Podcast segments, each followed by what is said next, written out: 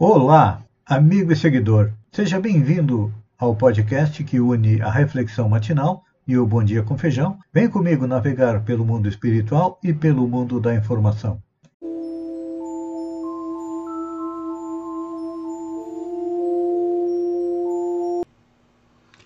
Olá, amigo e seguidor. Seja bem-vindo à nossa live diária do Reflexão Matinal, onde eu e você vamos em direção ao nosso coração para lá, como jardineiros espirituais, elevar templos às nossas virtudes, como a humildade, a brandura, o companheirismo, a paciência, a indulgência, o devotamento, são essas virtudes e qualidades que nos levam à felicidade. Mas existem pedras no caminho, existem entraves, que são nossos vícios e defeitos. Vícios como do uso do fumo, álcool, drogas, defeitos como orgulho, vaidade, egoísmo, avareza, vingança, agressividade, intolerância, impaciência. São os entraves da nossa felicidade, que nós temos que, se não pudermos arrancá-los do nosso coração, temos que enterrá-los bem fundo para que não prejudiquem a nossa caminhada. E então, a nossa caminhada se resume em compreender as leis que regem o universo, as leis morais, que foram trazidas por Moisés e por todos os outros grandes condutores da humanidade. Moisés legou os dez mandamentos. Depois, Jesus compacta eles em três: amar a Deus, ao próximo e a nós mesmos. E Allan Kardec vem a partir do livro dos Espíritos, nos explicando melhor estes mandamentos nas dez leis morais. E aí, nós estamos analisando a última delas, a lei de justiça, amor e caridade. Estamos nos detendo mais na caridade, porque o próprio Allan Kardec, sintetizando a doutrina espírita, nos diz: fora da caridade não há salvação. Mas o que é a caridade? como Pilatos perguntou a Jesus o que é a verdade, Allan Kardec perguntou aos espíritos o que é a caridade como entendia Jesus. E a resposta foi: benevolência para com todos, indulgência para com as imperfeições alheias e perdão das ofensas. É bastante amplo essa definição de caridade, porque até então nós trabalhávamos com o conceito de que caridade é distribuir dinheiro, roupa usada, bens inservíveis, enfim. Nos livrar, na maioria das vezes, daquilo que já não nos serve mais. Mas, a partir desta definição de caridade como entendia Jesus, a gente percebe que pode praticar a caridade inúmeras vezes durante o dia. E Rodolfo Caligares, no seu livro As Leis Morais, ele vai nos elencando várias ocasiões em que nós podemos praticar a caridade, que não é a caridade material, mas sim a caridade moral. Diz ele: Seríamos caridosos se, possuindo alguma parcela de poder, não nos deixasse tomar pela soberba, tratando os pequeninos de condição, sempre com doçura e humanidade, ou, em situação inversa, soubéssemos tolerar sem ódio as impertinências daqueles que ocupam melhores postos na paisagem social. Aqui, 99,999% de nós naufraga. Porque eu sempre digo, e a gente percebe no mundo, se nós quisermos conhecer alguém, nós damos duas coisas para ele: riqueza e poder. Aí todo mundo demonstra o seu verdadeiro eu. A respeito do poder. Quantos? Por exemplo, como vivemos em uma democracia, os governos se sucedem e os cargos de confiança são ocupados transitoriamente. E aí a gente percebe aquelas pessoas que foram alçadas a um cargo de confiança, o ministro, um secretário, um diretor, ali a gente conhece cada um deles pela maneira com que eles tratam os subalternos. E quando nós estamos no outro lado do balcão, se a gente pode dizer assim, se é um funcionário. Ontem eu li a notícia de que um funcionário esteve é, no comício, no jantar de um adversário político do secretário, e ele passou duas semanas sem poder trabalhar, como nós chamamos aqui no CEPO, ou seja, sentado na garagem de castigo.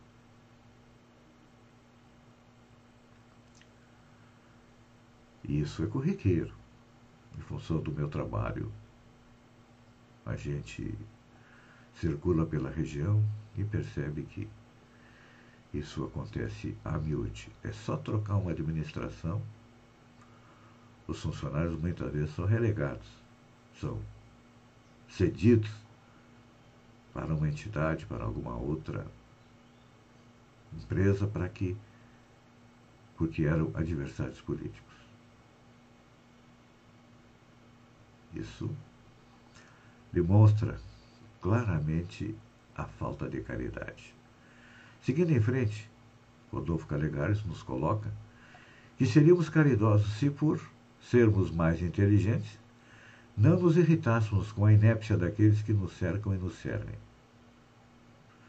Normalmente, a maioria, não todas, aquelas pessoas que são e que se consideram mais inteligentes, não têm paciência com aqueles que são menos aquinhoados.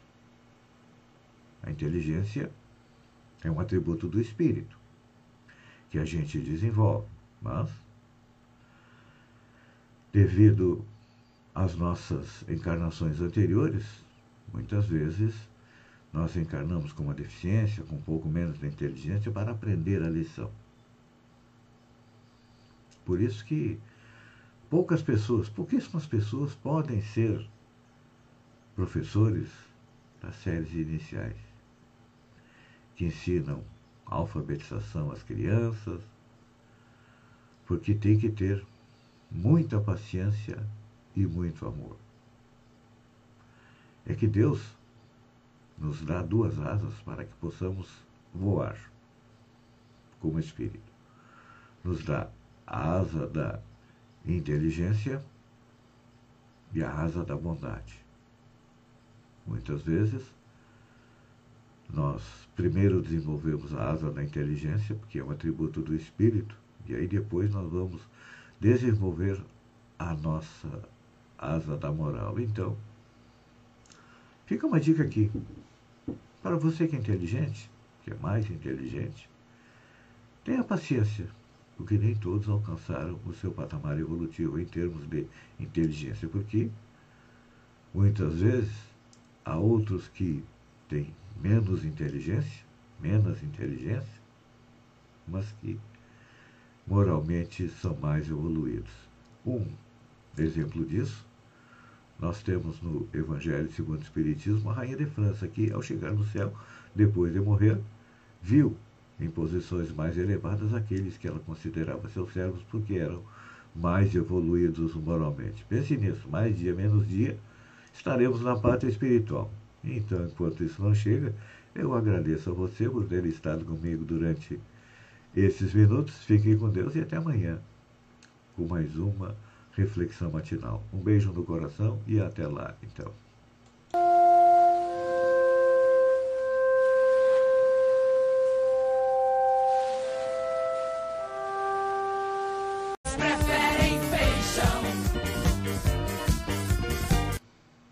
Olá, amigo e seguidor. Seja bem-vindo à nossa live do Bom Dia com Feijão, onde eu convido você, vem comigo, vem, navegar pelo mundo da informação com as notícias da região, Santa Catarina, do Brasil e também do mundo. Cidadão Honorário 2021 de Sombrio. O presidente da Câmara de Vereadores, Jean da Silva Albino, comanda no dia 25 de 11, sessão solene da Câmara de Vereadores, onde será entregue a mais alta honraria que alguém que se tornou sombriense de coração, que é receber o título de cidadão honorário. Cada vereador homenageará três pessoas. E digo que é uma, emoção muito grande ao receber o título, porque já fui homenageado com o título de cidadão honorário de Sombrio e Balneário Gaivota. Falando ainda da região, dados do vacinômetro do governo do estado, que foi atualizado depois de alguns problemas, continua a mostrar que Sombrio é a cidade com menor índice de vacinação, tanto na primeira como na segunda dose, com 63,46% e 47,88%, respectivamente. Caso o governo do estado libere o uso de máscaras em locais abertos, pois Santa Catarina já chega a 59,85% da população geral, Sobreu poderá ter um aumento do número de casos devido à baixa vacinação. Penso que as autoridades municipais devem à população uma explicação sobre os baixos índices, pois, se fosse falta de vacina, todos os municípios da região estariam com o mesmo problema. Falando de cidadão honorário, a jornalista Karim Mariana Paul, diretora do portal Notícias Agora, que é natural de Santa Rosa, no Rio Grande do Sul, recebeu o título de cidadão honorária de Araranguá, nas mãos do vice-presidente da Câmara de Vereadores, Jair Anastácio, no dia 10 de 11. Três servidores comissionados são exonerados em Blumenau por se recusarem a vacinar contra a Covid. Três servidores comissionados foram exonerados em Blumenau, no Vale do Itajaí, por recusarem a vacinação contra a Covid-19. No município, um decreto torna a imunização contra a doença obrigatória para cargos de comissão. O decreto passou a valer em 20 de outubro, informou a Procuradoria-Geral de Blumenau. De acordo com a norma, todos os servidores comissionados precisam comprovar que estão com o esquema vacinal completo ou receberam pelo menos a primeira dose contra a Covid-19. Servidores que tiveram alguma restrição médica à vacina passarão por avaliação do Serviço de Saúde Ocupacional do servidor público municipal. A norma prevê que aqueles que se recusarem a receber a vacinação serão exonerados da função. É que Blumenau é a terceira cidade catarinense com mais casos de Covid-19 e a quinta é com mais mortes. Olha só. O que aconteceu em Sombrio está acontecendo também em outras regiões. Tribunal Regional Eleitoral confirma fraude em candidaturas femininas e perda de votos para partidos em Bombinhas. O Tribunal Regional Eleitoral de Santa Catarina confirmou a decisão em primeiro grau e condenou o Partido Liberal por fraude em duas candidaturas femininas na eleição de 2020 em Bombinhas, no litoral norte catarinense. Pela decisão, os registros dos dez candidatos a vereador pelo partido naquele pleito foram cassados, segundo o Ministério Público de Santa Catarina. Um parlamentar que chegou a ser eleito perdeu o mandato. O Tribunal Regional Eleitoral informou que a pena só será aplicada após o esgotamento de todos os recursos do processo judicial.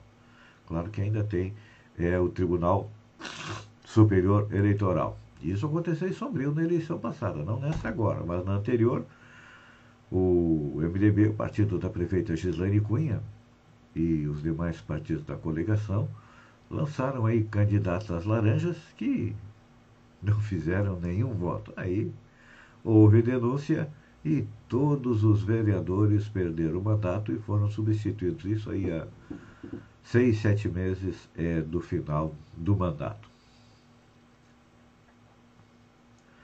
Banco é fechado em Santa Catarina depois de 2.600 reclamações ao PROCON. O Banco PAN teve suas atividades suspensas pelo PROCON de Santa Catarina porque, segundo o órgão de defesa do consumidor, vinha concedendo crédito consignado aos clientes sem solicitação alguma. foram mais de 2.600 reclamações nos últimos meses. Pelas informações do PROCON, são cobranças indevidas, em muitos casos, com valores debitados na conta dos clientes pelos empréstimos com descontos mensais, incluindo juros e encargos financeiros.